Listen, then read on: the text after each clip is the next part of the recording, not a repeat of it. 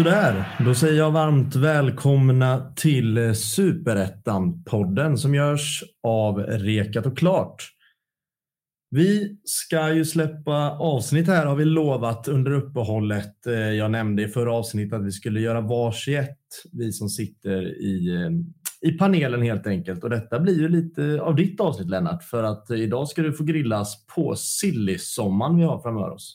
Ja, men det är precis. Det är ju tidigt in på på transfermarknaden. Fönstret har ju eh, rent formellt inte ens öppnat, va? men eh, det är fortfarande så att eh, klubbarna under uppehållet jobbar hårt för att eh, både få in spelare och i vissa fall kanske man vill få ut spelare för att få in lite ekonomi.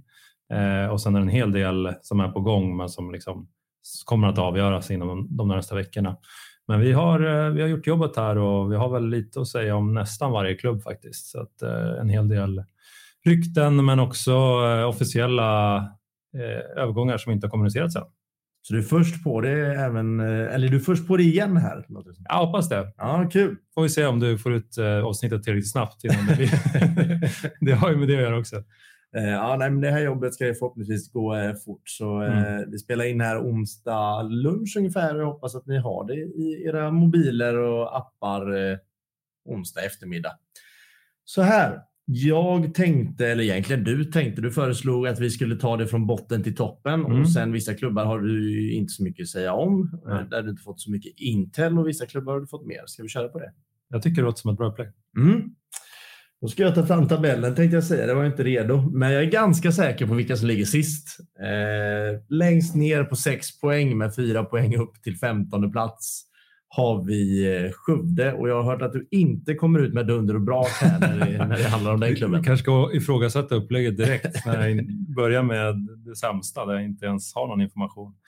Eh, men lite så är, är det faktiskt. Jag har inte eh, någonting speciellt att säga om Skövde. Jag vet faktiskt inte heller hur deras ekonomi ser ut, om de har möjlighet att, att göra någonting. Det borde de göra, sett till att deras bästa målskytt är två mål. Mm. Så kan man väl enkelt konstatera eh, att det är offensiven som eh, spökar, men de har också släppt in 23 mål. Så det är, var ska man ens börja med Skövde? De har varit eh, jättedåliga, vunnit en match i år och det finns väl inte mycket som talar för att det ska vända. I fjol var det ju ett ett kollektiv som var väldigt svårt att nöta ner och som hade spets i framförallt fasta situationer men också i eh, Jack Cooper Love som ja, sprang igenom våren som en av seriens absolut bästa spelare. Eh, I år är det ingen i Skövde som har varit i närheten av att ens få räknas som eh, toppspelare i, i superettan och det är ju en, en mindre klubb och, och, mindre förutsättningar rent ekonomiskt så att eh, ja, vi får helt enkelt se om de gör ett ärligt försök eller om, om man känner att det är inte värt att offra eh, liksom, den ekonomiska risken för att eh, eventuellt hänga kvar. Då. Eh. Känslan är ju att eh, det här är ju verkligen bara en fråga om känslan, men att mm. inte kan göra allt för mycket utan att det liksom fokuseras förmodligen på att jobba med det man har och, och säkra kontraktet är ju det enda man kan, eh, kan fokusera på just nu. Ja, alltså det är ju trots allt bara fem poäng upp till AFC då på negativt kval, eh, så det är ju inte direkt kört. Men, men som du var inne på, vem, vem vill gå till Skövde i det här läget? Det är, svårt att se svenska spel, alltså från, från allsvenskan mm. kan tänka sig gå till det laget som ligger absolut sist och som spelar en ganska tråkig fotboll får man ändå säga. Ehm, och division 1-spelare eh, kanske möter Skövde i hissen. Det är inte heller värt att, att ta den risken. Så då, då är det väl utländska eh, utländska spelare i så fall. Eh, eller, eller längre ner i seriesystemet. Ja. Men det är ju sällan, det är ju sällan man kan sitta här och känna om ett superettanlag att liksom divet är för högt att leta i. Där kommer ni inte kunna, kunna charma någon. Nej, lite så. Um, nej, så jag tror att korttidskontrakt, eh, mm. lån säsongen mm. ut är, är det enda som är deras möjlighet för att få in spelare. Uh, och troligtvis från en annan marknad än Sverige i så fall. Mm. Eh, och, vi kommer nog inte prata fem nya namn utan kanske ett eller två i så fall. Ja, nej, men det får nog eh, nästan vara det om Skövde. Jag mm. tänker att det är ett kontrakt som måste räddas och de lösningar du målar upp där är ja. de alternativen man har. Ja. En minst sagt större klubb ligger faktiskt näst sist i form av Helsingborg på tio pinnar. Mm. Eh, jag har hört att du, du har försökt, kanske av annan anledning, men nå Stuart Baxter. Det har inte varit det lättaste.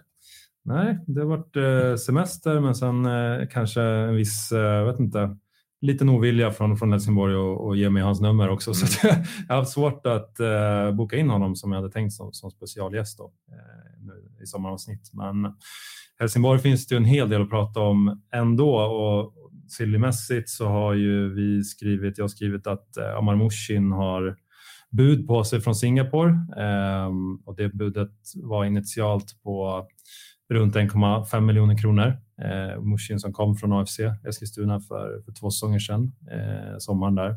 Men eh, har ju inte rosat marknaden eh, och han är väl ändå deras liksom, tilltänkta målmaskin och det har inte alls blivit så. Han står väl på typ två mål. Mm. Och ja, född 97, Singapore ändå ett välordnat land och, och, och, så vidare. Det finns en ekonomi där som han inte har idag. Ehm, så vad jag förstår så är det fortfarande aktuellt och eh, det är mer upp till Mushin själv om man ska gå vidare till, till en slutfas där. Helsingborg verkar inte omöjliga eh, att sälja honom och i så fall kommer ju det hämtas in en, en ersättare garanterat. Mm.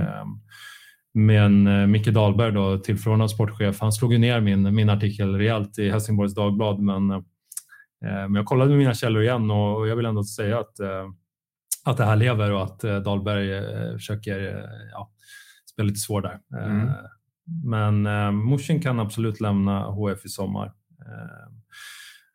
Ja, och I övrigt så har det snackats om Julian Larsson, en för många okänd uh, ungspelare uh, som, som fostrades i AIK innan han gick till Nottingham Forest och är kvar, där, är kvar där fortfarande och spelar väl om det är U23. Okay. Men har ju, tror jag, ett liksom, ett riktigt seniorkontrakt nu mm. och ett par år, kvar på det. Men eh, där söker Forrest en utlåning och eh, han har kopplats till Helsingborg. Eh, men vad jag förstår så, så är det ganska mycket pengar inblandat ändå lönemässigt eller om det kanske till och med är någon, någon fee för att låna in honom under en period. Så jag, jag tror inte att det kommer bli Helsingborg.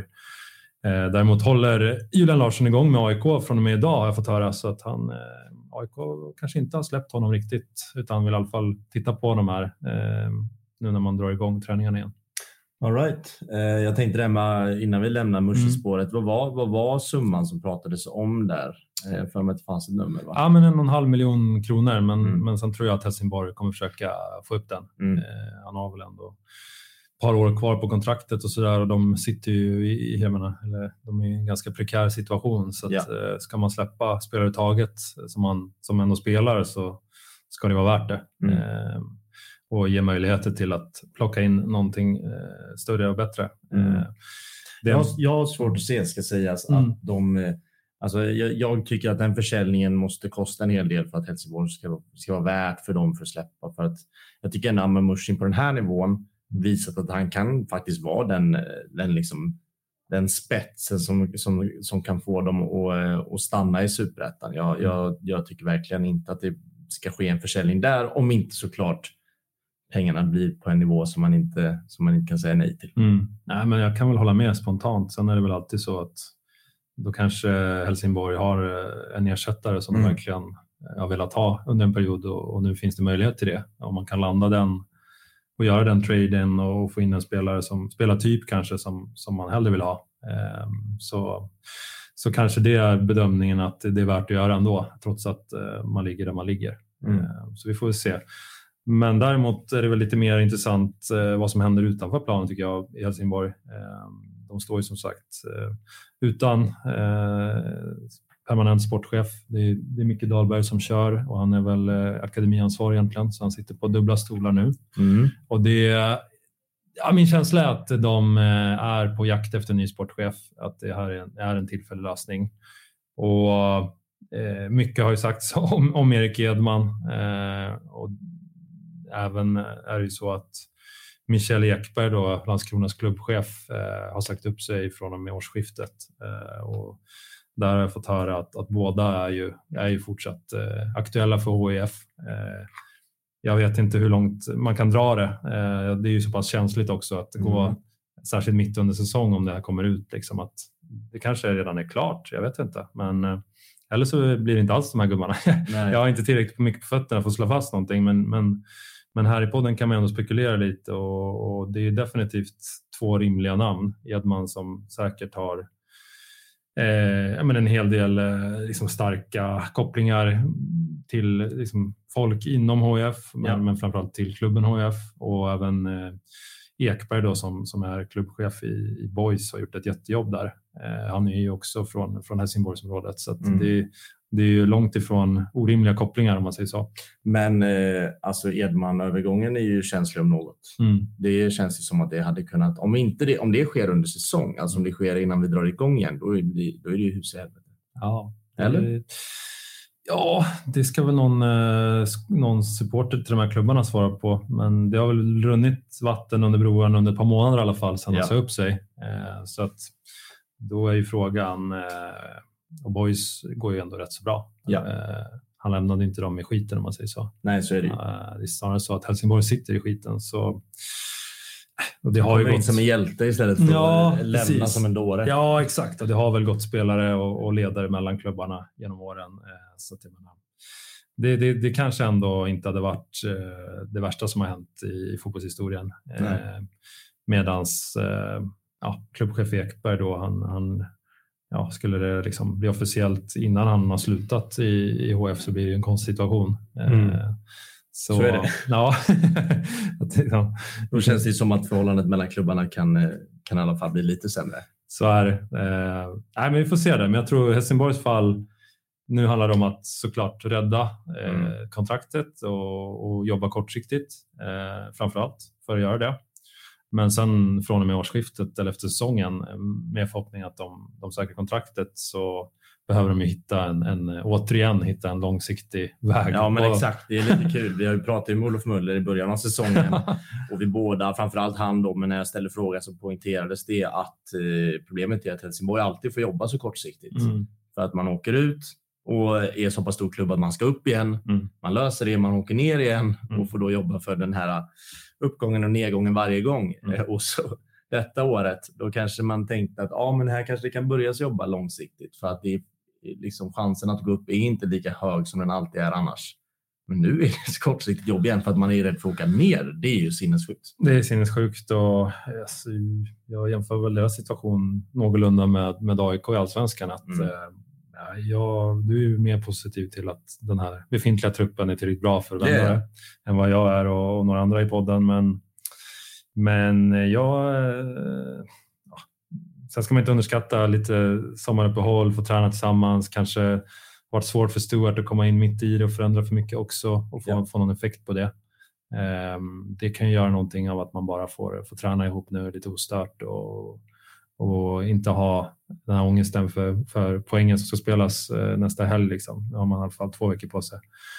Uh, men jag, jag tror ju, jag tycker ju att de ska ta in tre, fyra nya spelare rakt in i elvan mm. för att inte riskera att vara bland de där åtminstone fyra sämsta lagen. Nej. Eh, så tror jag nog nästan att det, det behövs. Alltså. Det, det, är verkligen inte långt upp. Och det känns som att det är något som Helsingborg kan. Ja, men det är ju det. De kan ja. göra det. Och Selma Mushin så ja, då får man ju räkna in en, två spelare av de pengarna kanske. Mm. Och, och sen finns det ju rätt så bra ekonomi i superettan-mått mätt i HF. Så äh, det blir intressant att se hur de agerar, men det som gör mig oroad är ju just för att allt är så tillfälligt. Ja. Eh, Micke Dahlberg kanske är en jättebra sportchef, men han kastas rakt in i det här och från att ha jobbat med akademispelare ska, ska han och säkert valda styrelsemedlemmar ihop med Stuart koka ihop någonting eh, som, ska, som ska leverera direkt. Eh, det gör mig lite osäker. Det finns inget beprövat eh, liksom, eh, stabilitet från, från de här namnen eh, kring de här frågorna. Så det är ju en viss chansning vad som händer i Helsingborg nu. Mm. Eh, det får vi se. Eh, mm. Har vi mer på den klubben eller ska vi traska? Vi traskar vidare. Jag har väl eh, desto mer på, på AFC Eskilstuna mm. där eh, vi kan ju börja med, med Javad El Eliabouri, eh, Eliabouri som har eh, själv valt att sluta då, som tränare. Den eh, nyheten gick ju lite under radarn får man säga. Lades Mm. ut på, på Facebook i princip och, och vet inte ens om alla större medier plockade upp det. Så, eh, det tog oss ett tag att förstå det själva också. Det är fina med att jobba med Superettan. ja, precis. Så det var, det var lite som en division 2-bevakning av den händelsen. Ja. Kanske har att göra li, lite med att eh, ja, AFC Eskilstuna inte ger de mesta klicken på redaktionerna och, och att eh, alla journalister kanske inte eh, följer dem slaviskt eller bryr sig nämnvärt. Så det, det kanske var det som gjorde att det gick under radarn. Mm. Men han har i alla fall efter 12 år tror jag valt att sluta. Eh, Javad har ju gjort ändå som, som tränare här sista åren och sportchef och manager har gjort ett eh, Säga vad man vill om AFC så har ju hans eh, gärning varit eh, extremt imponerande i AFC. Ja. Det, det har ju varit en enorm spelaromsättning eh, som eh, ja, den kulminerade väl inför i år med jag tror var 15 spelare ut. Ja, och det känns som att varje år är det ju en försäljning som i alla fall är liksom miljonbelopp. Jag Ja. tar i att det kanske inte är varje år, men det är, det är sällan man hör att AFC, eller ser att AFC har en skytteligavinnare eller en, en mittback som eh, rosar marknaden eller sådär. Så det är, ju, det är ju en utveckling av spelare också som är eh, otroligt hög. Absolut. Och, um, ja, man har haft någon ganska bra mix mellan här, spelare från lägre divisioner som man plockat och, och, och utvecklat samt eh, ett kontaktnät utomlands uppenbarligen som få besitter. Det är ju en namn som, som man aldrig hört talas om som flera tillfällen har blommat ut i AFC och sen Mm. gått vidare. Ehm, och till och med tog dem till allsvenskan vid ett par tillfällen. Så ja, all heder åt honom och då är det väl så att eh, Robert Åstedt, ASS-tränaren eh, och gammal spelare i AFC, han styr träningarna tills vidare och Javad är kvar som, som sportchef åtminstone över sommaren.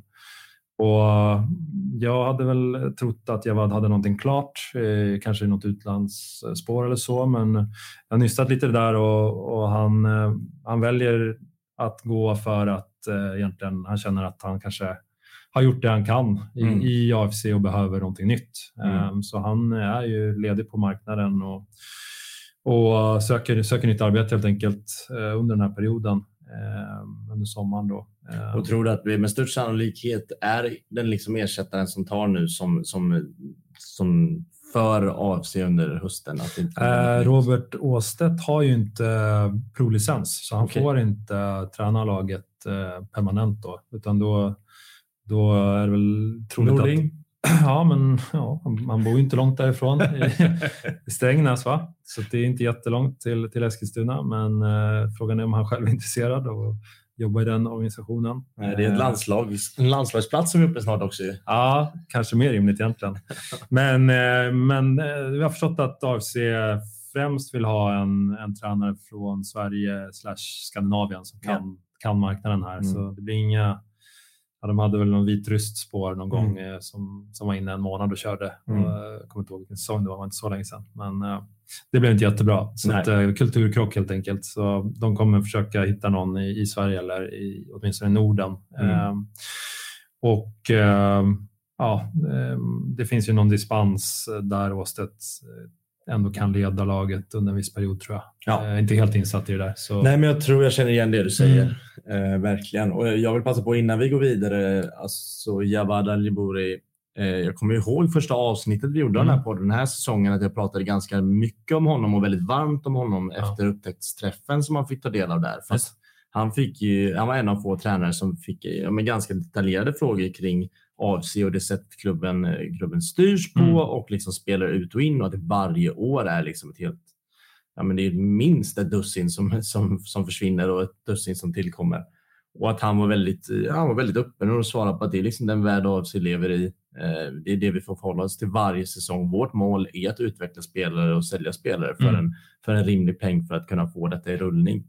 Ehm, och han var väldigt öppen och tydlig med mina svar. Jag tycker att han verkar vara en riktig, ett riktigt proffs, eh, i alla fall utåt sett.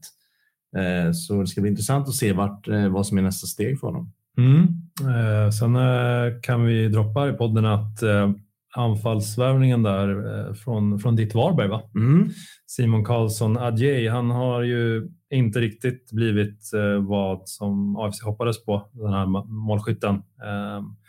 Och han själv eh, tror jag inte är jättenöjd heller så att de har faktiskt valt att eh, bryta kontraktet. Eh, så det kommer bli officiellt inom kort att Simon Karlsson Adjei lämnar AFC eh, och han står faktiskt bara på ett mål och en assist på 12 matcher. Mm. Så det, ja, gissningsvis så kanske han är den som tjänar mest eller i alla fall i toppskiktet där och, och de känner att det inte har blivit helt rätt helt enkelt. I detta avsnitt får vi nästan skaffa en sån, eh, en sån ringklocka som de har i uppsittarkvällarna i Sillyfönstret där på Aftonbladet och Ja. Expressen och sådär varje gång någonting blir officiellt. För det känns som att du, du kan droppa en och annan.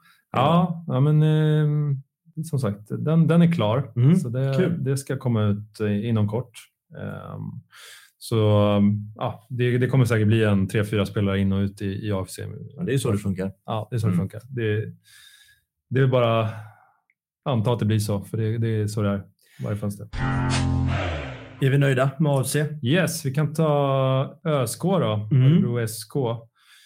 Det, det absolut hetaste där är ju eh, det som eh, Aftonbladets numera stjärnreporter Daniel Kristoffersson eh, droppade med, med Holmberg som, som verkar jobba stenhårt på att få hem eh, från, är det Cypern han spelar? Eller vad är det? Oj, Grekland. mig kolla och så kan Ja. du fortsätta lägga ut orden. Ja, nej men eh, rimligt i och med att han eh, är från området och, och varit i, ÖSK tidigare eh, och kanske inte flög, eh, Kalle Holmberg, eh, flög jättebra i, i Djurgården sista tiden eh, innan han gick vidare. Malta. Och Malta var det, till och med det. Ja, men, eh, Hamrun Spartans. det är som i bettingbranschen, där, där kanske man inte blir kvar för evigt. Malta är hårt. Eh, nej men om, och, och den affären, eh, ÖSK till att börja med så vad jag förstår så har de inte jättebra ekonomi. Eh, det är tufft att ligga i superettan för dem och, och liksom Särskilt eftersom att fjolåret blev ett fiasko när man satsade med, med Hamad och Yassin och, och alla de spelarna. Eh, och det är väl en mera nedtonad satsning i år och den, det har ju sett bättre ut, men nu är man ju redan 10 poäng från kvalplats uppåt och är ju själva på negativ kvalplats. Eh, så även om jag inte tror att Örebro behöver vara rädda för bottenstrid egentligen så har de nog ingenting med uppflyttning att göra heller. Så att, eh, då har ju den faktorn eh, kring ekonomin då och det jag, det jag skrev Kristoffersson om att det, det kan behövas göras liksom, lite insamlingar från, från privatpersoner och företag och så i, i området för att få det här i mål. Men sen är det också så att man sitter på Noel Milleskog som vi har skrivit om tidigare, pratat om tidigare. Eh, jag tror att det här hänger ihop, att Milleskog kommer lämna i sommar. Mm. Eh, han kommer säljas med, med ett halvår kvar på kontraktet. Sista chansen att få in någonting. Eh, och det vad jag förstår är hetaste spåren är antingen Brommapojkarna eller Sirius. Eh, Mm. båda de två ska vara väldigt på eh, och att det, det, kan, det kan nog bli någon av dem mycket väl eh, inom kort här. Ja.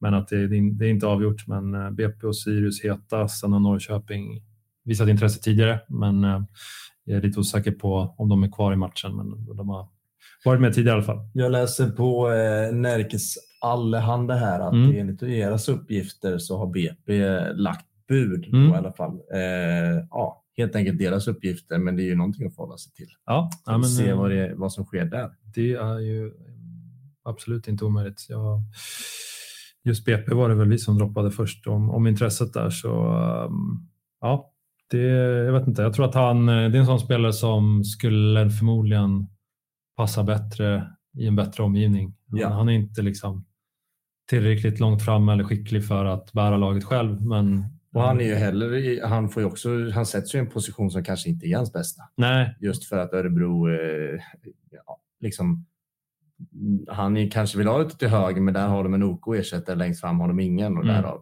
Ja, men exakt. Så att eh, när spelet inte stämmer och, och det har det inte gjort eh, i många matcher så blir han ganska isolerad där uppe Mm. och inte så involverad som så det ens syns hans kvalitet riktigt. Så, men det är väl dags efter så många år nu att han, han går vidare och eh, all, all, all rimlighet i att jag ska vilja få in en slant också. Rent ekonomiskt, rent logiskt så känns ju Noel Milleskog ut och Kalle Holmberg in som Mm. liksom en väldigt, eh, jag menar en affär som känns väldigt rimlig. Ja, Holmberg har väl ändå ett par, eh, par år, fina år kvar eh, Mm. om man håller motivationen uppe och han har ju koppling till, till staden och laget. Eh, så det gäller bara att de har en balans i att eh, det finns unga försäljningsbara spelare också i startelvan. Ja. Men eh, ja, jag tycker att det, det känns som en superrimlig sommaraffär för, för ÖSK in och ut där. Mm. Mer i Örebro, har vi det?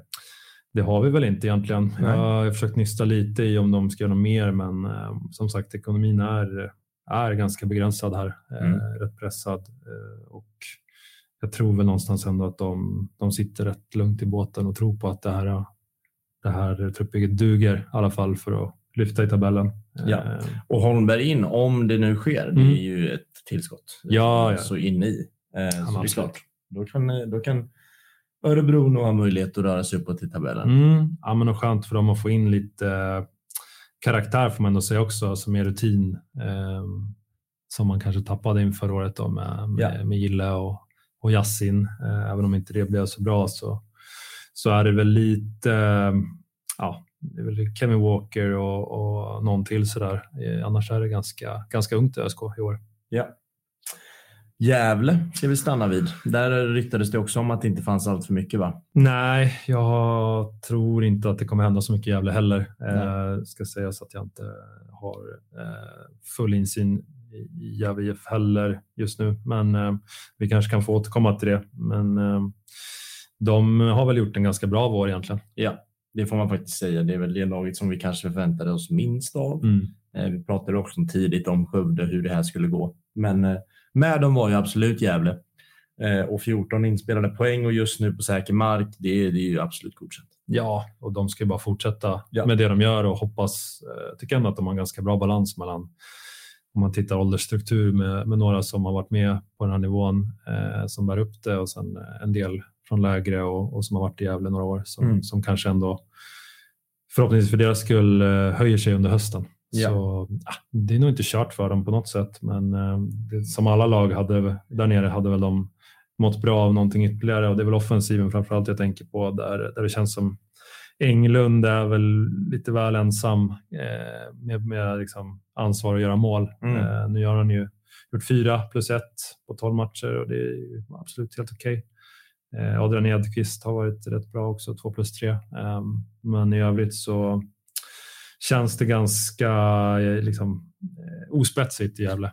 Så är det. Jag vill däremot slå ett slag som jag gjort flera gånger för mm. Leo Englund. Jag tycker mm. att han, jag ser verkligen eh, något i honom och att han kan bli en spets för ett ännu bättre superettanlag. Så därför, där tror jag att Gävle har något och får vi se om hur långt det liksom håller och mm. om det kan göra att de får stanna kvar i Sveriges finaste serie. Mm. Örgryte är 11 i tabellen. Ja, och där tror jag lite också att de eh, de känner nog att de har eh, mer att få ut av den här truppen. Eh, ta en sån som Bärkrot har ju precis kommit igång igen efter ja. att ha missat mycket av, av våren. Eh, och länge spelade jag ju faktiskt ganska bra men hade ju oerhört svårt att göra mål.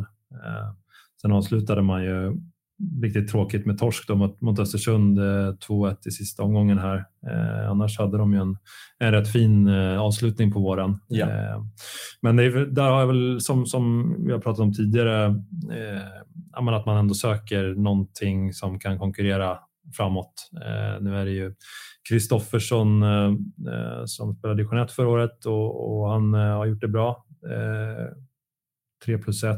Eh, ja, låter väl inte skitbra kanske i och för sig. Nej, men han är väl en av de som också har kommit igång på slutet. Ja. Eh, och sen nu var det väl, jag tror han hade tre raka matcher det blir mål om jag inte mm. minns helt fel och sen har det väl tagit stopp lite igen. Men, ja. men där tror jag att man har ett hyfsat förtroende. Det tror jag också, samtidigt som att tittar man på truppen så är det ju det är ju han som ska göra det. Ja. Det, det är ganska få alternativ i övrigt eh, när det kommer till, till garanti på målskyttet. Isak Dahlqvist och, och uh, Hadi Karim uh, har ju spelat mycket på, på kanterna, uh, men uh, de är väl lite ändå mer framspelare än, än liksom avslutare om man säger så. Ja. så jag jag, också, jag kan säga det att i nästa vecka så kommer det ett avsnitt där jag förhoppningsvis ska få pratat med de tränare som, eh, som eh, har ansvar för Göteborgsklubbarna i, i, i staden och det är ju Jeffrey Åbring kvar som jag har på min intervjulista. Så i nästa veckas avsnitt med förhoppning att jag får prata med Jeffrey Åbring i början av veckan eh, så har vi väldigt mycket mer på den fronten. Mm. Och ja, det har vi också pratat om innan, att Jeffrey har ett stort stöd internt från spelarhåll vad jag förstår. Även fast det har varit lite knackigt så, så tror man ändå på, på ja, hans, eh, hans ledarskap och metoder för att liksom, leva upp till lirarnas lag om man säger så. Men det var lite ospetsigt och, och kan man få in något, något spännande i anfallstrion där så, så kommer nog ÖIS att försöka agera. Eh, annars är det ju, de står ju också utan en liksom, eh, permanent sportchefslösning. Och ja. Det är någonting man försöker lösa vad jag förstår också. Det, ja, hittar man rätt, rätt person där så eh, tror jag att ÖIS är villiga att anställa en sportchef. Mm. Johan Sundsvall då? Johan Sundsvall, ja. Mm. Ja, men det, det, är nästan som man repeterar sig kring dålig ekonomi, vilket mm. ju många klubbar i Superettan lider av. Så är det ju att spela i Superettan. Ja, exakt. Och, ja, GIF Sundsvall är väl i ett lite lurigt läge. Ehm, gör väl ett mini plus eller mini minus varje år känns det som, men nu har man ju har man ju eh, ganska mycket minus på gång. Eh, det har varit eh, den här domen i eh, ja, vad heter det, eh, kring de här eh, pandemipengarna. Just det, Återbetalningskravet där som man åkte på. Och sen så har jag förstått att marknadsarbetet eh, inte går jättebra. Ehm, det finns en, en liksom budget att nå där som ja, det kan bli tufft att nå den. Det har varit väldigt mycket rörelse på kansliet, mycket nytt folk som ska komma in och, och leverera och det är svårt som, om man är helt färsk. Så att, eh, jag är lite orolig för det som händer utanför linjerna och innanför linjerna har det varit eh, ja, men, sol och pannkaka egentligen. Det har mm. varit antingen eller på något sätt. Och det, det Varannan match är ju ja, exakt. Det är liksom en bra insats som följs av en eh, katastrofal ja, insats. Ja. Sen är det en bra insats och så fortsätter det så. Ja, och det som har varit alldeles uppenbart är ju svagheten i, i backlinjen eh, där eh, man släppte in åtta mål sista två matcherna här med 0-5 borta mot Utsikten som final innan man gick på sommarlov. Eh, så att, eh, det var inte mungipan uppåt på hemresan där tror jag direkt. Nej. Och Blomqvist eh, har ju saknats de senaste matcherna. Eh, den ändå bästa mittbacken i min, mina ögon. Eh, och det verkar vara det är något som spökar där skademässigt där man inte riktigt vet hur länge han är borta. och sen lägger man till Rasmus Lindqvist som, som började bli till åren, vänsterbacken där som också ja, har varit till och från och, och det verkar vara lite oklart med hans fysiska hälsa. Um, och så lägger man till Linus Alenius som mm. liksom meritmässigt är Superettans absolut bästa anfallare. Ja, som inte alls har kommit upp i, i sin nivå. Uh, och du har uh, tappade Dennis Olsson, vänsterbacken, uh, mm. som var stekhet fram tills han drog korsbandet i februari på Nordic, i Nordichallen där. Mm. Eh, så det är väl framförallt tunt bakåt och de tittar på, på mittback, eh, det gör de. Men eh, jag har inga namn, men eh, definitivt är det deras prio ett eh, att stärka upp där. För det är, just, just, nu är det egentligen Stenshagen och eh, Fredrik Lundgren som ändå får räknas som en av seriens största floppar mm. den här våren. Han har haft det väldigt tufft och Stenshagen är ju ung och, och liksom, han kan bli bra, men då behöver man ju spela med någon som liksom bär upp honom. Och så är det inte just nu. Och båda har ganska dåliga fötter för att spela den fotboll som, eh, som Jakobsen vill göra, tror jag. Eh, samma på målvaktsfronten, men där kommer nog inte hända så mycket. Nej. Så att det är mittback, eh, kanske någonting till, men, men eh, det kanske behöver flyttas på någonting ut också. Eh, det, det vet jag inte. Men det kommer knappast vara några spek spektakulära grejer. Såg att de Tidningen där uppe eh, skrev om Aris Kulason som sitter fast på bänken i, Norrköping. Men okay. de pengarna finns ju garanterat inte. Nej, det, det, det är ju en del pengar. Mm. Eh, det är ingen, han det är ingen dålig spelare. Nej, han spelar inte gratis. Nej. Det är ingen välgörenhet. Liksom. Nej. Linnér är klubblös. Ja, det gick ju sådär när han var där uppe sist. Så det var inte länge sedan. Nej, det var inte länge sedan. Det är ny, ny sportchef nu då, Tommy Naurin. Så han kanske eh, kommer in med... För målvakten andra... är väl ändå ett problem? Det är ett problem. Eh, Linnér har väl ändå bättre fötter än både Jonsson och Molin, men eh, det, det är svårt att ha tre under kontrakt eh, seniorspelare när du har en, en tajt budget i övrigt. Så får vi se. Eh, de skulle kunna eventuellt sälja Johan Bengtsson som mm. varit med i det här vad det nu var, U20-landslaget, någon mm. liksom, nystartat landslag. Tyckte också det var lite knepigt. Väldigt knepigt.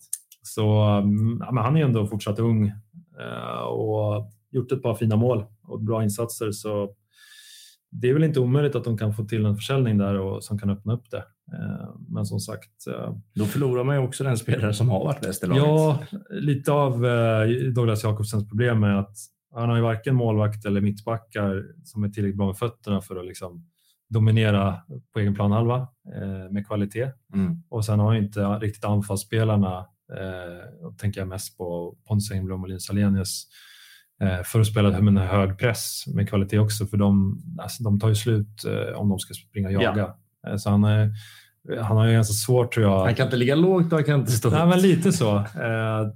Jag tror att ligga lågt i försvaret är väl det de har gjort mestadels och, och satsat på omställningar. Ja. Men att göra någonting annat, jag ser det som ganska svårt med den här truppen. Mm. För då blottar du för mycket svagheter eller ja, blir ihåliga för att anfallarna liksom inte kommer orka gå upp i press och kommer bli öppna ytor helt enkelt. Ja. ja. Sundsvall känns som en av klubbarna som eh, har den mest ovissa hösten framför mm. sig. Kan gå lite hur som helst där va? Det är verkligen så. Eh, gäller att ha tur med, med skador där. Mm. Eh, de har ju ändå några som har kommer undan eh, den här våren med liksom ganska bra betyg. Jag tänker på Erik Andersson och många Simba, Johan mm. Bengtsson. Ja. Eh, så det finns ju finns ju ändå någonting att bygga vidare på, men eh, det är en lövtunn trupp. Eh, det är de inte ensamma om, men eh, ja, det, kan inte, det får inte bli skada på fel spelare i, Sundsvall. Så är det. Jag tänker att vi tar oss vidare till eh, Jockes klubb. Mm, ja. eh, Trelleborgs FF som huserar på nionde plats, 16 inspelade poäng.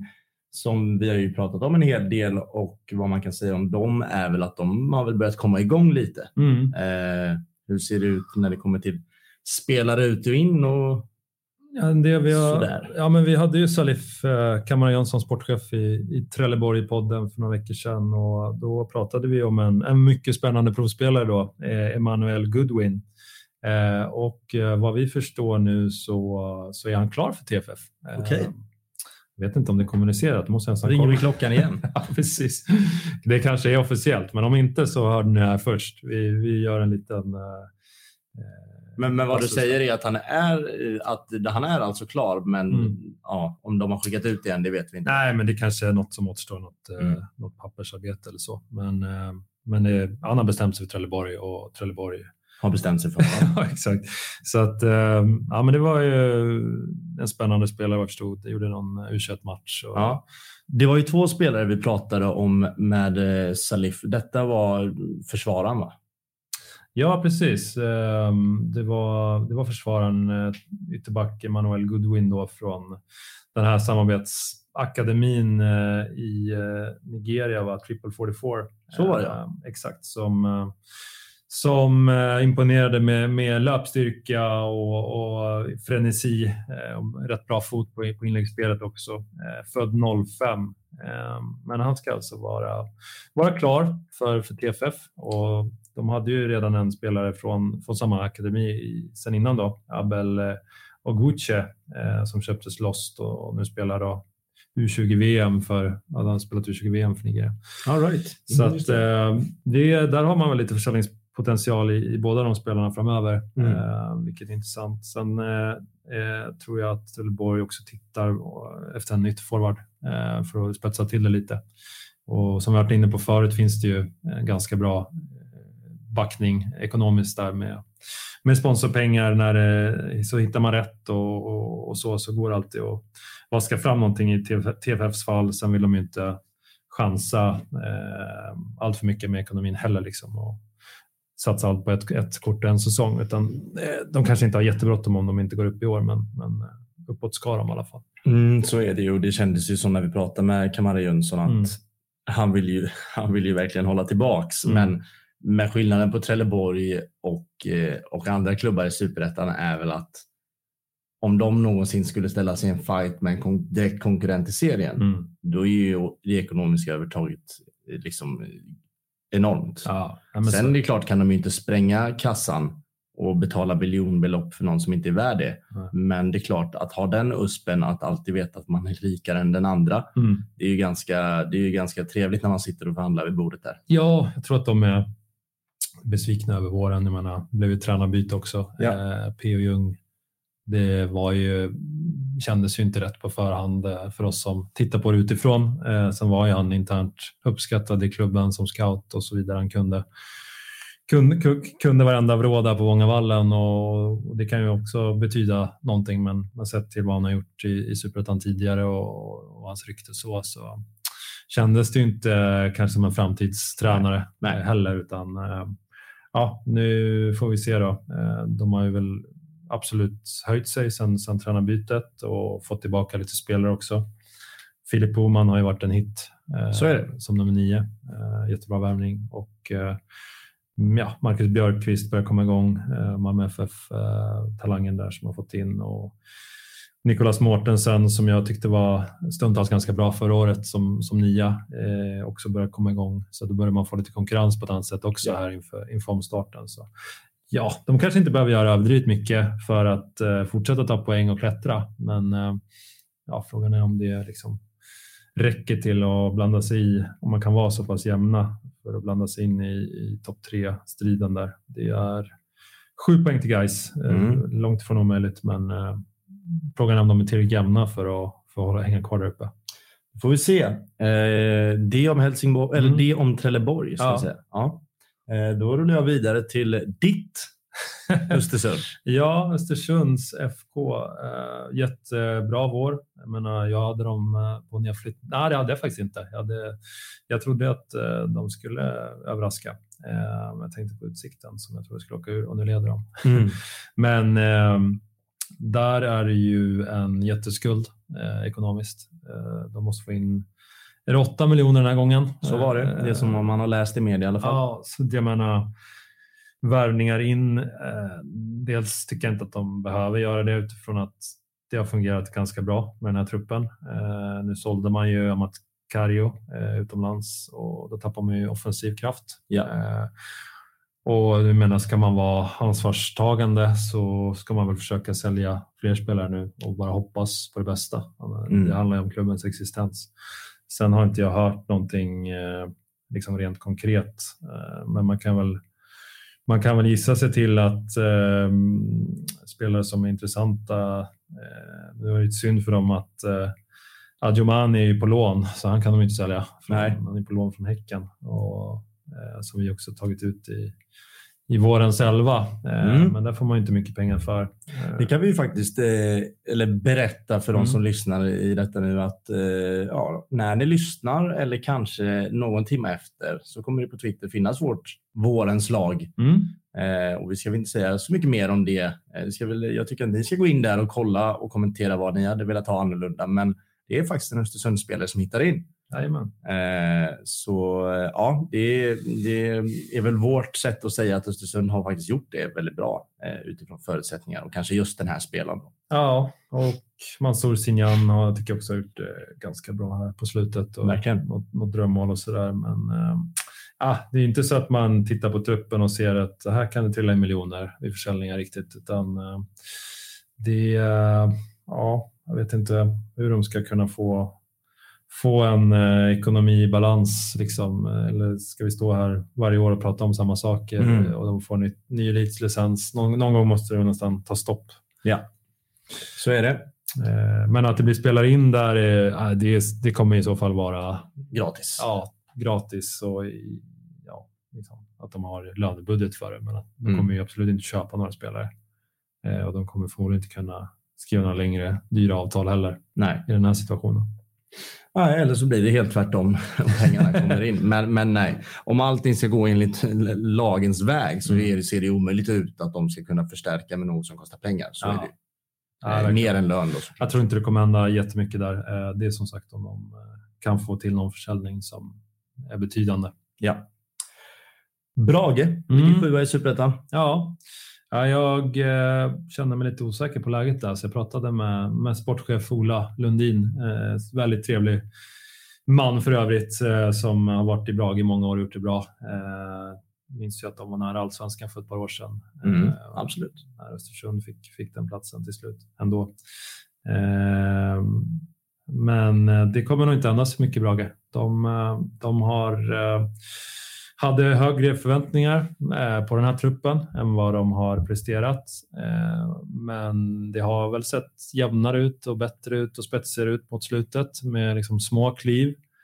Och eh, klubben ligger ändå på en sjunde plats med bara sex poäng upp till Gais och jag hade faktiskt hade du frågat mig spontant hade jag trott att det var mer. Mm. Så de är ju faktiskt inte så långt bakom.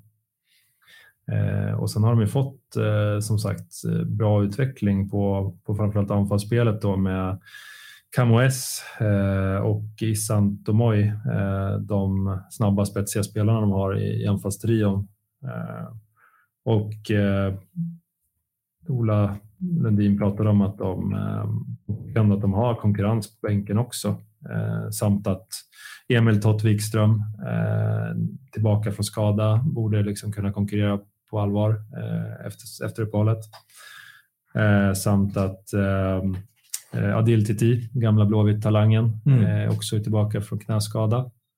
Så jag tror att det kommer vara ganska lugnt i, i Bragelägret och att man, liksom, man visar en tro på dem man har. Ja. Och eh, någonting som man ska säga om Brage är att det är ett fint hemmafas. Man har inte torskat på hemmaplanen Ja, det är så pass. Det är ruskigt bra. Eh, så de har väl någonting att kanske hålla fast i där. Mm. Eh, men med det sagt så kanske vi ska ta det laget som ligger sexa i tabellen. Landskrona Boys är det som ligger på den positionen. Mm. Vad har vi där? Ja, men det är väl ändå ett av de, eh, de het, en av de hetare klubbarna på, på silly marknaden Då tänker jag framförallt på, på spelare ut. Då. Eh, Landskrona har ju jobbat eh, ja, men på ett imponerande sätt med att förädla unga spelare i många år nu. Eh, och, eh, den absolut lysande, mest lysande stjärnan är ju Kamil Jebara som, eh, som kom med i det här eh, märkliga U20-landslaget men sen fick en plats i U21 också eh, när det blev lite skador. Eh, så han är ju stekhet eh, i sommar. Där eh, har det skrivits eh, i lokal press att han till och med är klar för Elfsborg men eh, det dementerades eh, av, av Boys. Eh, och det finns ut, utlands, intresse både i Danmark och, och Nederländerna. Men eh, vad jag förstår så är det nu två allsvenska klubbar som eh, är blivit mer konkreta. Då. Eh, Så att eh, jag har väldigt svårt att se att Camille Jebara är kvar i Landskrona efter den här sommaren. Han har varit, ja, men han, har varit till och med seriens bästa spelare kanske. Mm. Och de här två allsvenska klubbarna, vet du vilka det är eller är det att du inte vill säga vilka det är? Nej, jag vet faktiskt inte vilka det är. Jag har försökt att, att lyfta på alla, alla lock, men eh, de klubbar som har nämnts tidigare är ju Elfsborg, Hammarby, Malmö, Blåvitt framför allt. Ja. Eh, Så jag skulle tippa att Elfsborg är med där eh, och sen får jag gissa så är det väl, ja, det skulle passa de flesta klubbar med sin spelstil. Men, men eh, han känns ju Hammarby-kompatibel, känns som en Marti-spelare. Mm. Eh, Så jag, jag skulle gissa att det var Elfsborg och Hammarby, men eh, Och sen är det ju inte omöjligt att Malmö bara tar honom. precis. Bara gå ut med den För att ingen annan ska ta dem och, Nej, men exakt. och då kan de skicka Taha Ali för 50 mil eller någonstans. Hugo Larsson-miljonerna gör ju deras liksom, näve ännu större. Det känns Ja. som att de bara kan greppa lite vad de vill eh, Ja. med den ekonomin de sitter på. Ja. Så det, det är ju inte omöjligt. Det är inte omöjligt. Eh, sen är det ju, jag menar, säljer Landskrona honom eh, så, så vill jag nästan räkna bort dem från, från en kamp om allsvenskan eh, Ja. i höst. Han är så pass klass eh, och ligger bakom så mycket. Eh, framförallt i den här mellanytan då, mellan mittfält och anfall där han hämtar boll och vänder upp med fart och står för väldigt många kloka beslut. Eh, många hockeyass på honom och, och även målassist. Det är, han har blivit har gått från talang till nästan komplett på den här nivån eh, och är ju, har ju växt ur den här superettan-kostymen alla gånger. Ja. Eh, och där sitter ju Boys på ett långt kontrakt och ja, det kan bli en riktigt bra affär för dem tror jag. Eh, så det, det är väldigt spännande att se. Men eh, vi vet nog mer ganska snart där. Men att det blir allsvenskan, så, ja, så ser det ut just nu. Och ett, någon toppklubb. Mm. Diawara, Kofi Asare, Videll. Ja. Det finns namn. Det finns fler namn. ehm, och det är det jag menar. De, de har gjort väldigt mycket kloka värvningar som, ja, där det har kanske har tagit ett år för dem att växa in i det och sen år två så har man fått liksom skörda eh, sportsligt och, och, till och med ekonomiskt då, år två, tre. Och Osman Diawara är ju en av de spelarna också. Han är ju lite äldre och late bloomer men besitter ju samtidigt en sjuk spets i, i sin snabbhet och spänst. Eh, jag har blivit bättre på att värdera, blivit starkare felvänd tycker jag, Ta bättre beslut där. Eh, det som ligger i fatet är väl att han gjort lite för lite mål kanske som nia och bränt lite väl mycket. Men eh, det, det finns säkerligen intresse på honom också. Jag vet att Boys ser ju honom som en, en kommande försäljning. Sen om det blir redan nu eller om det blir kanske nästa år, det får vi se. Mm. Och Videll är ju uppenbart supertalangfull. Eh, otrolig speluppfattning, fin passningsspelare. Kanske lite, lite sämre sista omgångar eh, än i början av säsongen när han var stack ut. Ja. Eh, så där kanske, ja, säljs han nu så är det kanske mer på, på potentialen att han går rakt in i säg en allsvensk klubb och startar. Eh, så där kan kanske jag tänka mig att, eh, att han, han blir kvar säsongen ut här innan det händer någonting. Och det känns ju som att eh, Landskrona måste ju också tänka på att behålla. Mm. Eh, där. De kan ju inte släppa allt. Nej, de kan inte släppa allt. Om nu allsvenskan är liksom inom räckhåll, det lär det ju vara i deras tankar. Det måste, så måste man väl tänka. Så måste man tänka. Sen är det väl, jag menar, eh, de ser väl samma sak som vi när det gäller Jebara, framförallt att eh, de pengarna eh, ja, de måste ju ta sig in nu. Liksom. Ja, där, kan, där finns det nog inte så mycket. Att... Det kan inte bli mer, han kan inte göra så mycket bättre. Det är det jag menar. Alltså, och då, jag menar, han kanske drar eh, korsbandet i höst och så, så, så är allting förlorat. De måste nog ta chansen nu när, när de får den och sen, jag menar, du kan inte spela i svenska U21-landslaget eh, och, och spela i Superettan länge. Liksom. Så är det. Ska vi ta oss vidare? Det gör vi. Östers IF är väl den trupp som vi på förhand nämnde var mest komplett mm. kanske. Ja. Jag tror jag, jag, jag drog ett slag för Helsingborg i den kampen och det gick som det gick. ja. Eh, men händer det något där, det, får man behålla. Det är ju liksom kanske enligt mig vårens bästa spelare. Eh, Bergmark Wiberg spelar ju där, mm. Eh, men han vill väl vara kvar och ta upp dem till allsvenskan. Ja, och han är ju, vad ska man säga, han, är, han har varit extremt bra uh, den här säsongen, men, men för att en liksom allsvensk klubb ska se honom som en, jag menar, uh, någon som gör skillnad. Ah, jag, jag, jag, kanske inte ser det hända i sommar heller, att han har det intresset på sig. Han är ju han är inte gammal, men han är heller inte liksom 19 längre heller.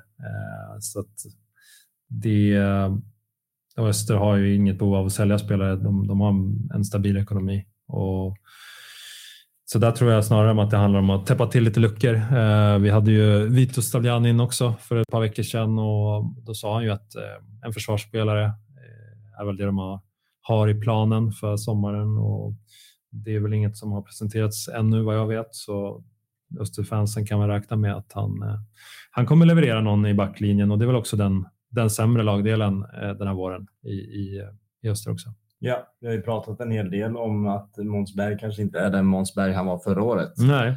Eh, och så är det ju. Öster har ju faktiskt släppt in 18 mål eh, och där behöver det bli lite bättre om man ska nå hela vägen. Exakt. Uh, se vad som händer där. Ja, Manase Kusso, eh, han har inte, inte kunnat spela eh, alla matcher i år, men ehm, jag tyckte han var riktigt spännande förra året, men eh, kan han komma upp i, i sin nivå eh, på defensivt mittfält där så, så kommer det säkert göra hela laget bättre också. Mm. Eh, men tittar man på truppen så känns den lite tunn i de bakre leden också. Så att, men vi, ja, vi alla här tror väl att de, de kommer ändå vara med i toppen oavsett. Jönköping, ska vi ta oss dit? Mm, tycker mm. jag. Ja, men Östersunds situation där med konkurshot eh, hängande över sig. Eh, och där är det ju ännu mera, liksom, eh, ja, de har en kort tidsfrist på sig att få in pengar och bevisa att de klarar de här skulderna. Så att här handlar det ju absolut inte om att köpa spelare och värva spelare. Eh, man har dessutom presterat extremt bra med de förutsättningarna. Så eh, en lås till både tränare och spelartrupp i, i södra. Det, jag menar, det kan inte vara så enkelt att gå till jobbet och, och veta att klubben eh, liksom är i den situation man är i och kanske inte ens ja, men lönen kanske inte ens kommer om ett par månader när, när, när allt liksom välter över. Men eh, det har man verkligen gjort och, och den spelare man tänker på som eh, borde och förmodligen har intressen är ju ändå Pashang Abdullah, vår mm. gubbe. Eh, han fyller ju snart 30 så att det är ju det emot. Eh, men kontraktet är, är, kort och han har varit eh, jävligt bra. Mm, ja, minst sagt varit. Både i spelet och, och liksom när det kommer till målskyttet. Han är ju extremt tacksam att sätta upp bollen på fel vänd. Det är ju extremt få som kommer åt honom där. Och det gör ont att möta honom också. Mm.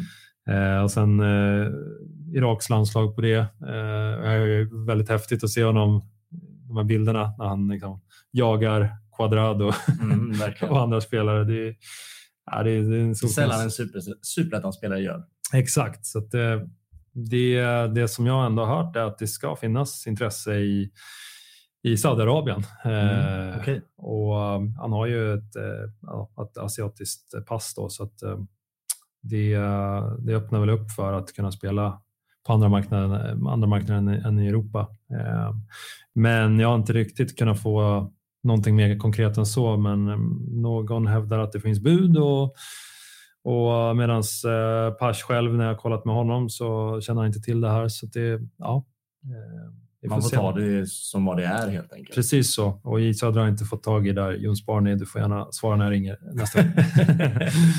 och förklara vad som gäller. Nej då, men eh, eh, det vore ju häftigt och låt säga att man kan få in någon miljon som jag antar att det alltid är om en klubb i, i Saudiarabien köper mm. en spelare så är det väl det taget eh, måste det väl vara i den här situationen. Ja, så är det. Alltså, trots, alltså, när man hör Saudiarabien, det enda jag tänker är ju låt oss låt oss behålla honom i Sverige. Mm. Men om man ska, vara, om man ska liksom anpassa sig till den verklighet vi lever i och J Södras verklighet. Mm. Så när man får ett bud från, från eh, Saudiarabien så tror jag inte att jag sträcker ut någon haka här om jag säger att det är förmodligen inget skambud.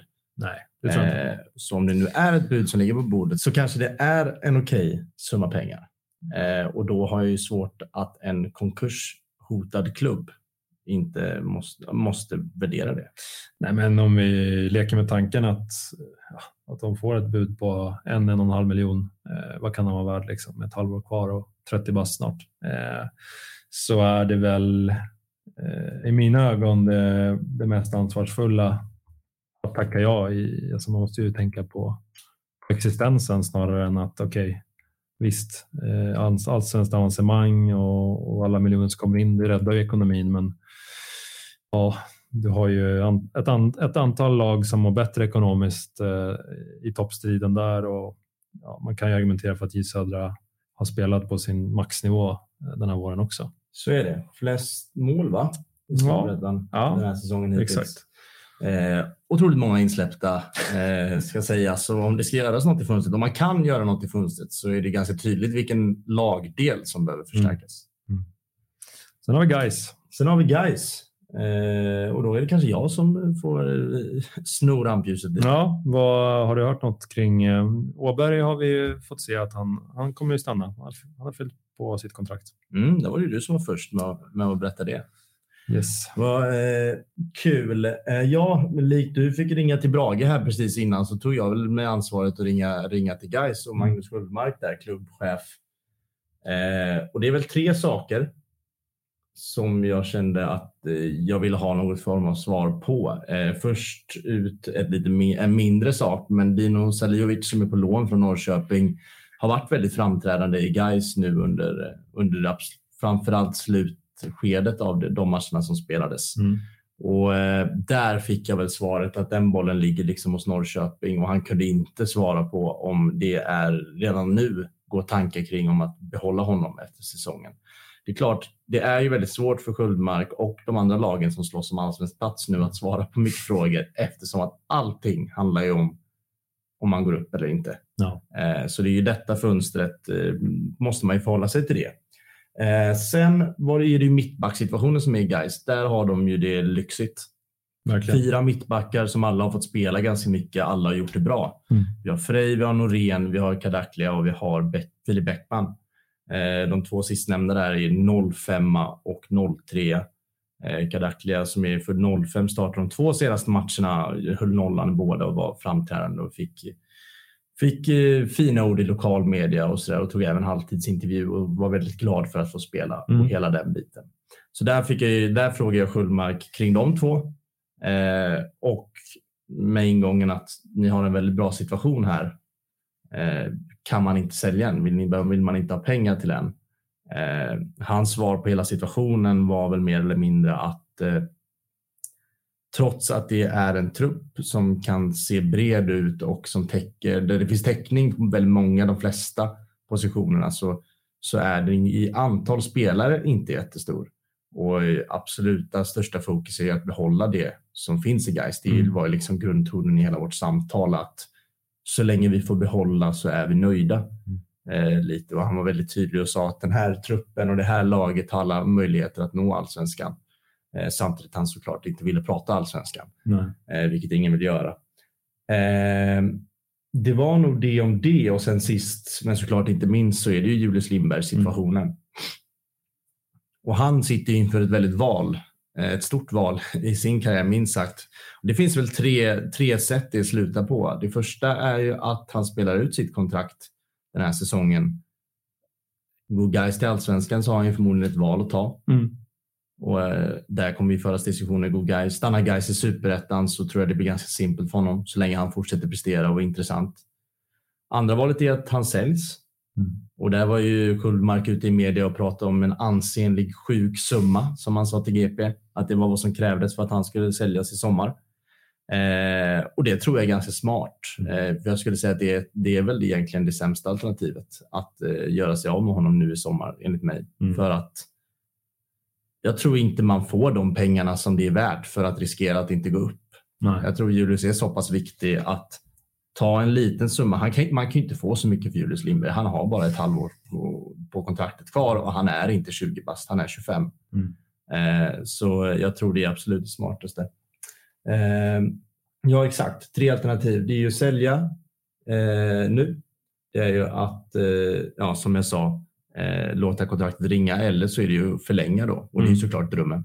Ja, men jag alltså utifrån om man tittar på hans karriär här och den ålder han är i så har jag extremt svårt att se vad han all respekt för guys och han har säkert bara bra saker att säga om klubben och, och fansen och så, men för hans, eh, för hans skull, eh, rent karriärsmässigt, så, så är ju det kanske inte det smartaste steget om man ska vara ärlig och förlänga. Men att låsa in sig på ett superettan-kontrakt eh, när han redan nu säkert kan skriva på för en allsvensk klubb efter säsongen då när, när han börjar få, få tillåtelse att prata med, med andra klubbar. Så det finns säkert eh, mer ekonomiskt fördelaktiga dealar eh, att skriva på direkt egentligen eh, inför nästa år än, än att stanna i Gais och med allsvensk garanti på det. Då. Mm. Så att jag, jag, kan inte se att det händer. Den enda, enda chansen att han blir kvar är att, är att eh, man, man spelar av kontraktet, går upp och att eh, ja, på något sätt eh, det visar sig att eh, Gais är det bästa valet ändå i, mm. i allsvenskan och utomlands. Så är det. Ja, jag tror ju också att det är chansen eller risken att det mm. sker är ju minimal. Ja. Det, det, kommer, eh, det kommer inte skrivas några nya Gais kontrakt för Julius Lindberg i sommar. Det, det har jag väldigt svårt att se. Eh, det som går att ta in i det här som ändå är någon form av, inte nyhet, men något att ta i, det mm. är väl att Schullmark säger att det krävs krävs fler parter än en som vill sitta runt det bordet. Mm. Och då, det sa han ordagrant och han syftar väl då på att, eh, att eh, Julius Lindbergs representanter har helt enkelt valt att, eh, att sitta lite lugnt i båten mm. och vänta lite till. Ja. Och det är väl det man kan ta av, eh, av svaren kring, kring hans situation. Ja, och det är väl eh, alltså, långt ifrån unikt. Jag tror att eh, det händer väl liksom Nio, gånger, nio gånger av tio med, i den här situationen. Kort tid kvar på avtal, intresse från ja, eh, både Sverige och utomlands eh, på högre nivå. Så det, det, det är bara fotbollens kretslopp egentligen. Om vi utgår från att de två alternativen som vi egentligen kommer fram till är ju att säljas nu mm. eller rida ut kontraktet. Ja. Vad, vad, tycker du Gais ska göra? Eh, nej men det är om och men liksom. Får de en ansenlig sjuk summa? En ansenligt sjuk summa heter det. Eh, någonstans så... Men det, någonstans, tror, tror ja. du på det? Nej, jag tror inte det. Han är ju ändå vad är 24, eller? För 98 så ja. han är 25 i år. Jag, ja. jag tror han har fyllt. Ja, jag menar, det, han, han skulle säkert passa in jättebra i, i flera allsvenska klubbar, eh, om inte alla. Men det är fortfarande ingen garanti att han presterar på samma sätt där i den åldern. Liksom. Eh, och vidare potential, ja, det finns väl till en viss del, men han har ändå lirat på liksom lägre nivå och slår igenom nu. Jag har svårt att se att det är sådana sjuka sömmar eh, som erbjuds i sommar eh, och då, då är ju den allsvenska platsen mer värd. Liksom. Det, ja. det är ingen snack om den saken och då får han väl gå gratis. Då. Det, det är ju inte hela världen för guys. Ja. Och i stort om man ska summera vad, vad känslan är kring mm. Gais och det Sköldmark sa så mm. är det att om inget försvinner så kommer inget tas in. Ja, det är så? Nästan så. Ja. Eh, och jag frågar, är det inte dumt att agera när chansen är så stor? Mm. Och pressen finns utifrån och folk tror på det här och ja. ni tror på det här. Eh, då är han ja, men liksom ett, ett kryss 2 svar att den här truppen har alla möjligheter att nå hela vägen. Eh, sen får vi se. Det är ju mm. så en, en klubbchef, sportchef svarar. Mm. Eh, vad som också går att ta av det är väl att ekonomin för första gången på otroligt länge verkar vara stabil guys. Mm. Känns som att det är liksom, de har, de har inga, inget behov av att sälja, absolut inte. Eh, och kanske till och med har möjlighet att plocka in utan att eh, ge bort eller sälja. Mm. Eh, så det lägret mår bra. Kommer nog inte hända allt för mycket. Nej, men om, så, så det ser ut. om du fick, om det ändå ska till ett nyförvärv rakt in i elvan, vilken position ska Sköldmark gå för tycker du? Jag tycker att det finns två. Antingen är det en högerback samtidigt som Wengberg gör det väldigt bra, men jag tycker att ersättaren är... Eh, ska den in direkt i elvan? Mm, ja, då, är, då, är det, då är det nya positionen som ska ersättas. För mm. att där spelar Julius just nu, gör det bra, men eh, han gör det bättre på andra platser i elvan. Så kan man få en nia av högsta kvalitet så, så är det den platsen. Mm. Så ska en spela in i elvan så är det som nummer nio.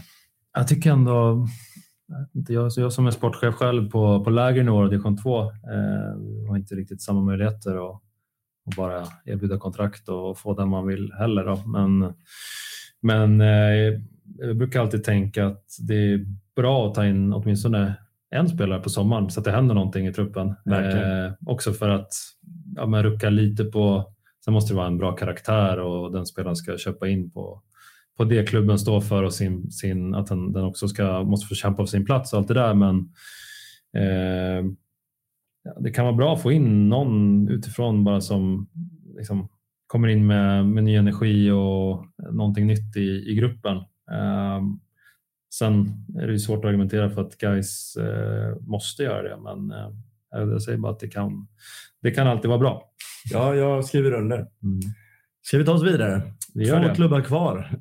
Ja, vi Kalle Karlssons Västerås. Börjar med Västerås och där, ja, det är ju, alltså, de är ju kalasnöjda förstås med, ja. med den här våren. Det har blivit exakt vad, vad, vad Kalle hoppades på, om inte ännu bättre. Eh, fått jätte, jättefin träff på, på det nya sättet att spela med, med liksom eh, högt, högt försvarsspel, markeringsinslag och man-man. Eh, man har spets framåt, man har eh, individuell liksom, eh, kvalitet i försvarsspelarna som är väldigt duellstarka och rätt följsamma och snabba allihopa. Eh, och spelskickliga mittfältare. Eh, så det finns ju väldigt många som har haft en positiv utveckling i laget. Eh, jag tänker på ja, men egentligen alla tre mittbackar, Magnusson, eh, eh, Fredrik och Douglas, alla har ju varit bra. De har släppt in tror jag, åtta mål. Eh, ska man nämna någon på mitten är det väl Daniel Ask eh, som har tagit ytterligare kliv. Och eh, på topp har du ju Jane Burke, eh, börjar visa lite vad han kan också. Det finns många från, från bänken som har kommit in och gjort det bra också och startat i vissa perioder. Så det, ja, det är, man kan nämna många spelare där. Mm, men Samtidigt som det är ingen som har gjort det så bra att man behöver vara rädd för att bli av Nej, men exakt. med. Lite så. Exakt mm. så. Eh, det är inte liksom Viktor Grönat siffror på någon. Eh, så att man behöver oroa sig för det. Och det är heller inte liksom ja, Max Larsson möjligtvis då som är liksom jätte, jätteung och kan gå som för, alltså potential värvning. värvning. Eh, så jag tycker de har en väldigt bra åldersstruktur liksom, just nu där en del kanske inte är toppspelare i allsvenskan ändå. Liksom. Eller det är klart att det inte är inte så många som är det, men, men som är intressanta för allsvenska klubbar ens. Utan de, de kanske är på rätt plats och i rätt miljö. Ja. Eh, så att jag tror att de, det kommer inte hända så mycket i Västerås och det om de har eventuellt eh, liksom möjlighet. Och de brukar vara duktiga på att swisha pengar till, till klubben, fansen där. Så det kanske finns en slant att göra någonting för och då är det väl antingen eh, mittfält eller, eller anfallsspelare som eh, skulle kunna komma in och, och liksom göra lite skillnad på, på hösten. Ska man inte glömma heller att det är ju absolut inget hett spår längre. Han ser mm. ut att bli kvar i klubben han är, men skulle Lindlöf röra på sig, mm. då får, får de en kassa. Ja, det sitter de ju alltid och hoppas på där. Så att, eh, ja, det såg man i landskampen i, igår och uh, undrar ju vem som skulle vara intresserad av att köpa honom överhuvudtaget. Men, så är det. Men uh, ja, det är bara hoppas för VSKs skull att det kan trilla in lite pengar så att man får uh, manövreringskraft där. Mm. Men en sportchef har vi också pratat om, för Kalle Karlsson gör väl allt där borta? Ja, ja men, men det kanske inte är något nytt på den banan? Nej, jag tror inte att det är liksom... Han är nöjd med att göra allt. Ja, det tror jag nog. Samtidigt som att det, det är för, för slitigt och det blir ju fotboll 24-7 och yeah. semester är inte semester om du har det jobbet eh, parallellt med att vara tränare. Så det är inte hållbart eh, över tid, men eh, då ska man få in eh, en eh, rätt person och ha råd att få in rätt person och det är mycket som ska klaffa.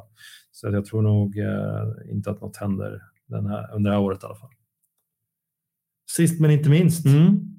Utsikten ett lag som verkligen har varit just det, ett lag den här säsongen. Det är ja. egentligen ingen spelare som det pratas om ska gå någonstans vad jag har sett. Och Nej. Det, är väl, ja, det blir ju så desto högre upp man kommer i tabellen att det handlar om lag som vill behålla. Där nere handlar det om lag som måste förstärka. Ja. Men eh, Utsikten, vet du någonting där? Ja, men att, eh, är det någon som är intressant för, för, eh, för försäljning så skulle det ju vara i så fall Lukas Hedlund som har mm. gjort, gjort eh, åtta mål och är, är med i toppen av, av skytteligan. Eh, dock, han fyller 25 eh, här i augusti och det är ju emot då att liksom ett genombrott för honom kommer nu. Eh, ju rätt sent även det. Ehm, men han är ju skolad i Häcken och så. Han, han är ju väldigt rak och effektiv anfallare har det visat sig. Så det är ju en spelartyp som säkert många hade velat ha, men eh, ja, är det värt att köpa honom? Ja, kanske inte eh, till någon svensk klubb idag. Eh, så alltså min eh, jag förutspår nog att det inte händer allt, mycket, allt för mycket i Utsikten heller och eh, har de pengar till att plocka in någon, är det är oklart också. Eh, tror inte att det är någon ekonomi som är jättestark utan det, de har nog ett nollresultat eh, budgeterat typ och är nöjda med det skulle jag tippa. Det är inte så att det trillar in publikintäkter om man säger så. Nej, eh, det gör det ju inte. Och man har ju också läst att det heller inte trillar in några sponsorintäkter och det går väl hand i hand lite. Ja. Det måste kollas folk på ja. för att företag ska vara Exakt. intresserade av att eh, investera. Ja, och det, ja, de trollar ju lite med, med knäna där varje år. Eh, Bosko och Ingmar Lundin, där fotbollsansvariga. Eh, det, det, är en tunn trupp, men man har haft rätt så bra flyt med skador ändå. Det, mm. det har varit ganska få som har liksom, suttit utanför truppen utan man har haft de flesta tillgängliga hela tiden och det, det har ju varit jäkligt viktigt för dem. Eh, med, ja, i, i, parallellt med allt vi har berömt dem för tidigare. Eh, det här kontringsspelet och pressspelet är på en väldigt hög nivå och de är väldigt mm. svåra, och, svåra att forcera och göra mål på. Man, ja, de straffar ofta motståndarna i kontringsspelet. De har inte förlorat sedan omgång tre, Utsikten. Det är, det är, fem raka här som jag ser i schema. Jag tror det är sju raka totalt. Eller, ja, men jag tror det är sju raka de har. Det är, de imponerar mer och mer hittar ja. sätt att vinna hela tiden. Rött kort mot Östersund. Det är liksom, det, ja. Får se vart det bär hän. Ja, vi får se. Det, det, blir ju någonting annat under hösten här när, man ändå, när tabellen ändå börjar bli ett faktum. Och liksom, allsvensk frossa har man ju sett tidigare och Absolut. Utsikten har ju faktiskt varit, varit med rätt länge förra året också. Eh, mot alla odds även då. Eh, men eh, det blir väl någonting annat. Det, det, finns inget yttre tryck från fans eller så att man ska upp. Eh, men det kan ju bli ett inre tryck i gruppen trots allt att okej, okay, shit, nu har vi något att förlora. Eh, de ska försöka undvika det tankesättet så länge som möjligt och hoppas att, att andra lag får frossa före dem. För jag tror ju ändå att de kommer komma topp tre, att de har skapat sig så, så starkt utgångsläge och mm. är så pass stabila i det de gör. Eh, det är svårt att möta sådana typer av lag. Så är det verkligen. Du Lelle, det här var ett eh, sillsvep som heter duga. Ja, men eh, det blev ganska bra tycker jag. Vi, vi har en del eh, trådar att eh, följa upp också, som, mm. som eh, ja, men exempelvis Jebara och Milleskog och sådär, som bollar som är i rullning, men eh, som säkerligen blir av här i sommar. Pars? Ja, det vore kul för, för honom också att tjäna lite pengar på sin fotboll. Jag tror inte att det svinmycket i södra, eh, men säg att han går till eh, andra ligan i söder eller någonting och kan plocka 100 netto i månaden. Det, mm. det förtjänar han. Ja, det förtjänar han, men ändå vill vi behålla honom i Sverige. Vi får se hur det går. Eh, du, tack så jättemycket för den här genomgången. Ja, men tack Karl mm, Det här har varit Superettan-podden som görs av Rekat och Klart. Vi hörs igen nästa onsdag.